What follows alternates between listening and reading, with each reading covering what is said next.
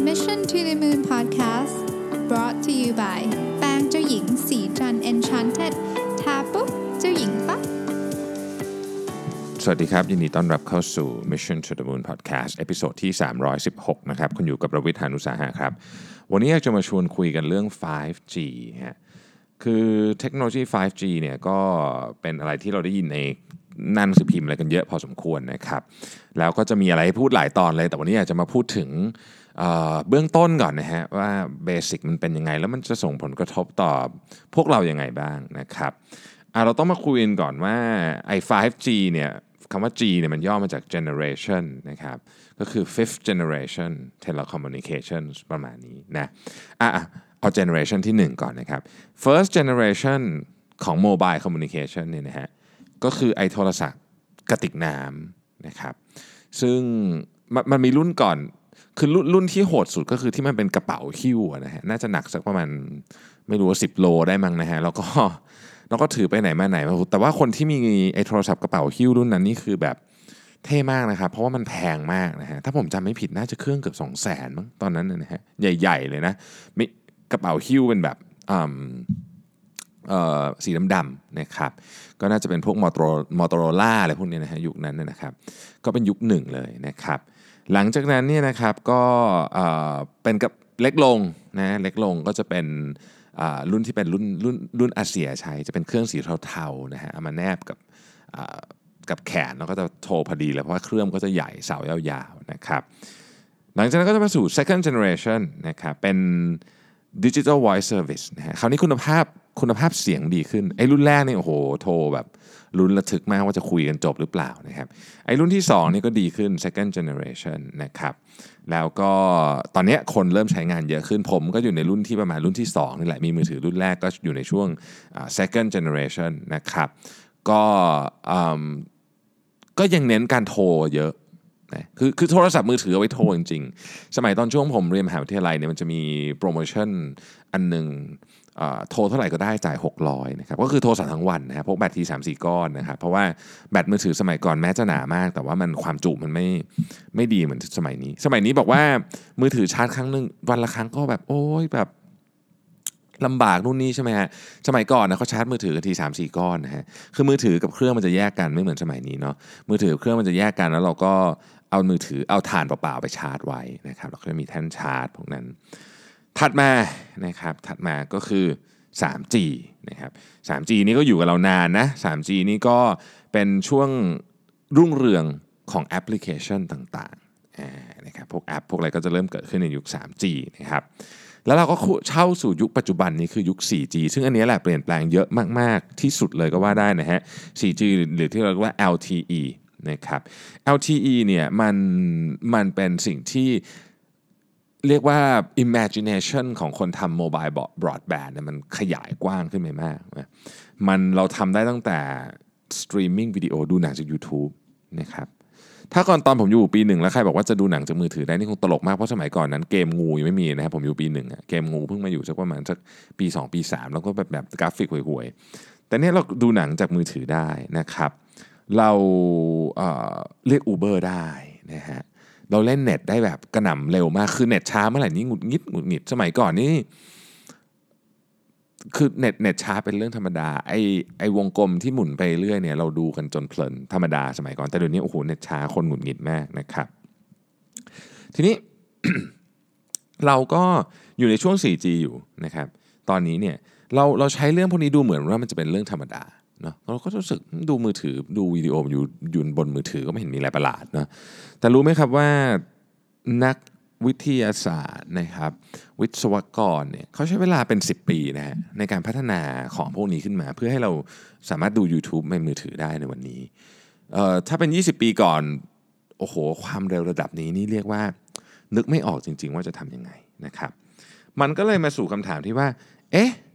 แล้ว 5G เนี่ยหรือ fifth generation ของ telecommunications เนี่ยมันจะไปไหนนะครับอันดับแรกเลยเนี่ยนะฮะสิ่งที่อยากจะให้นึกถึงก็เลยอันดับแรกนี่คือ ปัจจุบันเนี้ยเวลาเรานึกถึง 4G นึกถึงโมบายเรานึกถึงคนกับคนคนในเขาด้วยกันถูกไหมฮะอ่านะเรานึกถึงการแชทไลน์กับเพื่อนนึกถึงอะไรพวกเนี้ยนะครับแต่ว่า 5G เนี่ยถ้ามันมาถึงเนี่ยนะครับมันจะไม่ได้เป็นอย่างนั้นแหละครับ เรานึกถึง connection ใหม่ๆ เป็นพันล้าน connection จากอะไรบ้างอะจากรถยนต์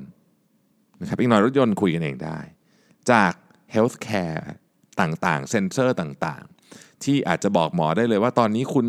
ร่างกายคุณกำลังมีปัญหาอะไรนะครับธุรกิจ healthcare เนี่ยเกี่ยวข้องกับ connectivity เยอะมากนะครับ ธุรกิจ manufacturing นะฮะอีกหน่อยเครื่องจักรในลายผลิตอาจจะบอกได้ว่าเฮ้ยตรงนี้มันทำท่าจะเสียนะรีบมาทำ preventive maintenance ก่อนนะครับธุรกิจ distribution emergency service นะครับธุรกิจ smart home ฮะโอ้โห นี่คือแบบ มันไม่ใช่แค่คนคนนี้กับคนนะแต่มันคือของต่างๆ ที่อยู่รอบๆตัวเราเป็นพันพันล้านชิ้นเนี่ยจะ connect เข้าด้วยกันนะฮะจะ connect เข้าด้วยกัน แล้วก็มันจะเกิดโอกาสใหม่ ๆ ทางธุรกิจ มากมายมหาศาลนะครับเรายังแทบนึกไม่ออกเลยว่า วันนี้เราอยู่ในเขาเรียกว่าจุด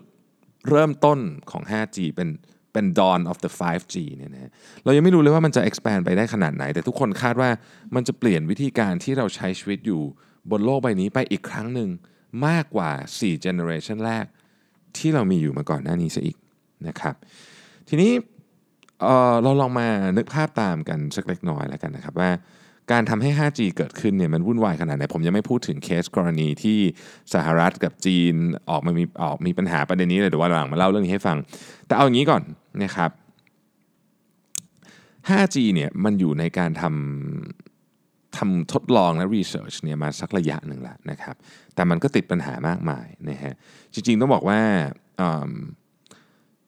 แค่ 4G เนี่ยก็ใช้เวลาเป็นหลัก 10 ปีนะ กว่าจะกว่าจะเอาเอามาใช้ได้เนี่ยนะครับ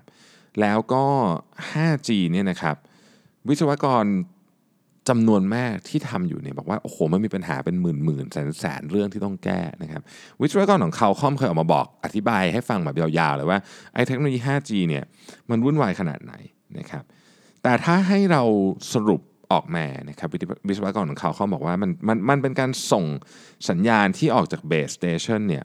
ถ้าสัญญาณมันมีขนาดเท่ากับลูกโลกนะฮะ สัญญาณมีขนาดเท่ากับลูกโลกเนี่ยปกติ loss ของมันเนี่ยนะครับจะพอไปถึง receiving end คือจุดที่รับสัญญาณเนี่ยมันจะเหลือเท่าแบคทีเรียเอง ซึ่งมันเป็นการ loss ของพลังงานที่เยอะมากนะครับดังนั้นเนี่ยงานด้านวิศวกรรมเนี่ยต้องเข้ามา compensate เรื่องนี้คือทำไงก็ได้ให้ให้ให้การส่งเนี่ยมันมีประสิทธิภาพมากที่สุด นี่คือเรื่องของ speed นี่คือเรื่องของ speed นะครับ แต่ว่างานทั้งหมดทั้งมวลนี้มันไม่ได้เกิดขึ้นจากบริษัทเพียงบริษัทเดียว มันไม่ได้เกิดขึ้นจากคนเพียงคนเดียว หรือนักวิทยาศาสตร์เพียงกลุ่มเดียวนะครับ แต่มันเกิดขึ้นจาก international cooperation เลยนะ คือระดับนานาชาติ เอาวิศวกรเข้ามาด้วยกันนะครับ เหมือนกับ 3G กับ 4G เนี่ยนะครับ 5G เนี่ยก็มีหน่วยงานที่เป็น standard setting นะครับ เราเรียกว่า 3GPP นะฮะ 3GPP นะครับก็เป็นการรวมตัวกันนะครับของบริษัทที่อยู่ในเทคโนโลยีที่อยู่ในธุรกิจนี้บริษัทแนวหน้าที่อยู่ในธุรกิจนี้เนี่ยนะครับเพื่อที่จะมาช่วยกันจะ implement เทคโนโลยีนี้ได้อย่างไรนะฮะลองนึกถึงความยากของเรื่องนี้สักนิดหนึ่งนะครับเอนจิเนียร์นะครับมาจากบริษัทที่เป็นคู่แข่งกัน มาจากประเทศที่เป็นคู่แข่งกันนะครับมาจากโอเปอเรเตอร์ที่เป็นคู่แข่งกันนะฮะ ต้องมานั่งคิดทะเลาะเถียงกันนะครับ เพื่อที่จะหาวิธีการแก้ปัญหาทางเทคนิคของเรื่องเป็นหมื่นๆเรื่องนี่นะครับ ซึ่งในที่สุดแล้วเนี่ยเรื่องทั้งหมดเหล่านี้ข้อตกลงเหล่านี้เนี่ยมันจะกลายมาเป็นมาตรฐานของ 5G ฮะนะทีนี้เนี่ยเเขาพยายามที่จะหาจุดร่วม ด้วยกันที่จะทำเรื่องนี้ออกมา ให้เป็นเขาเรียกว่าเป็น foundation ของ technology revolution คือ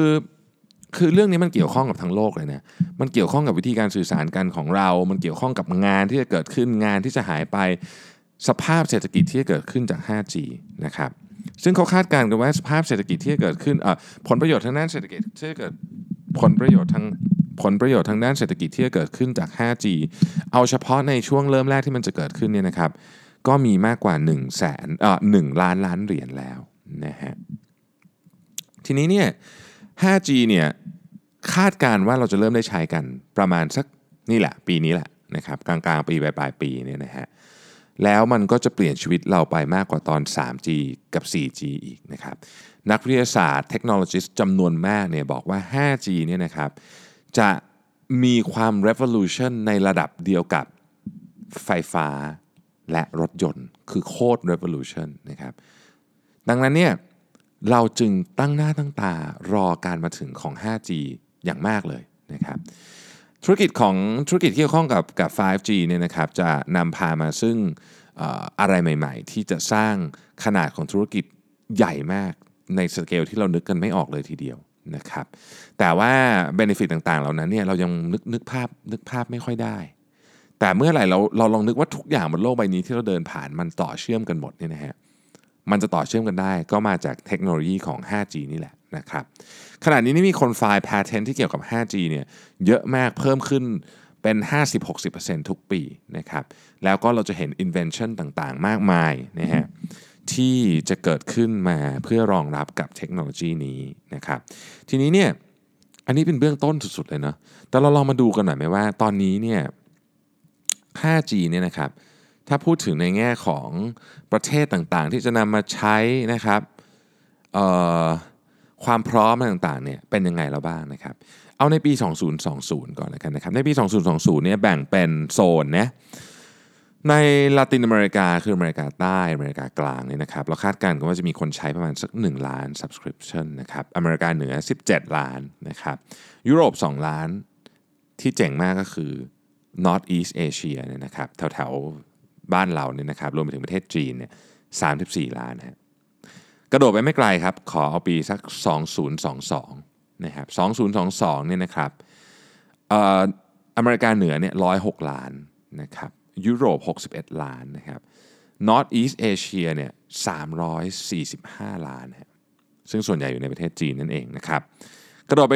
2024 อีกประมาณสัก 5 ปีต่อจากนี้นะครับ อเมริกาเหนือเนี่ย251 ล้านก็คือ total เกือบจะเรียกว่าเป็น full stream 5G แล้วนะครับ เอเชียครับ เอเชียถ้ารวม South East Asia North East Asia ทั้งหมดเนี่ยรวมกันเนี่ยจะประมาณ เกือบพันล้าน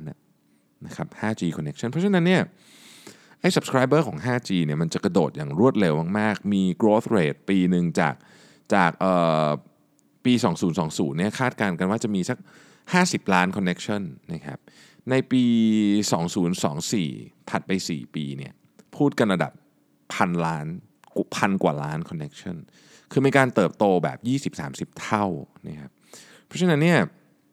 เทคโนโลยีเนี้ยมาแน่นอนแล้วก็แล้วก็น่าจะเป็นเทคโนโลยีที่น่าจะเปลี่ยนแปลงสำคัญเปลี่ยนเปลี่ยนแปลงความสำคัญในเรื่องของการสื่อสารของโลกเราไปอย่างเยอะมากนะครับ ที่มาดูผู้เล่นบ้างเนี่ยนะฮะผู้เล่นที่ที่เป็นผู้เล่นสำคัญนะครับว่ามีใครในธุรกิจ 5G บ้างตอนนี้ที่เป็นผู้เล่นสำคัญเราดูจากเอ่อ patent นะครับที่มีการยื่นเข้ามานะครับ patent ที่มีการยื่นเข้ามาอันดับหนึ่งนี่คือ Qualcomm นะครับ11,800 patent โดยประมาณนะครับ อันดับ 2 มาจากเกาหลีนะครับ LG นะครับ1,200 patent ติดกันติดกันเลยมาอันดับ 3 ก็คือ Samsung จากเกาหลีนะครับเอ่อ11,000 patent อันดับ 4 คือ Ericsson นะครับ6,000 patent หัวเว่ย3,000 นะครับโนเกีย1,700 ZTE 1,400 Sharp 1,300 Intel 1,001 นะครับ ประมาณนี้นะครับ ซึ่งก็จะเห็นว่าจำนวน patent เนี่ยอออย่างที่ผมเรียนไปแล้วนะ บอกว่าเเพิ่มขึ้นอย่างมากมายมหาศาลนะครับ ทีนี้เรามาดูประเทศหนึ่งที่คาดการณ์ว่าจะมีการเพิ่มขึ้นของอของของ 5G เนี่ยเยอะมากที่สุดประเทศหนึ่งก็คือประเทศจีน ในประเทศจีนเนี่ยนะครับเขามีการคาดการณ์กันไว้ว่า ปีสัก 2020เนี่ยจะมีคนใช้ 42 ล้านคนนะฮะแล้วก็ปี 2021 ก็เพิ่มเป็น 70 ล้านนะครับ 2022 เป็น 275 ล้าน 2023 650 ล้าน 2024 1,000 ล้าน 2025 1,200 ล้านนะฮะโอ้เร็วมากนะ คือพูดง่ายๆคือปี 2025 นี่ก็คือ 5G นี่คือสมบูรณ์แบบแล้วในประเทศจีนนะครับ ก็เป็นเบื้องต้นนะเรียกว่าเป็นน้ำจิ้มแล้วกันของของหนึ่งในเทคโนโลยีที่ต้องจับตามองเพราะมันเกี่ยวข้องกับทุกคนนะครับตราบใดที่คุณยังจะไม่ออกไปอยู่ถ้ำเนี่ยนะครับยังไงผมก็คิดว่า 5G เนี่ยมันจะเกี่ยวข้องกับคุณอย่างมาก แล้วคุณจะต้องศึกษาไว้ว่าโอกาสทางธุรกิจ เกี่ยวกับเรื่องเทคโนโลยีนี้มีอะไรบ้างนะครับ ขอบคุณมากที่ติดตาม Mission to the Moon Podcast แล้วเราพบกันใหม่ในวันพรุ่งนี้ครับ สวัสดีครับ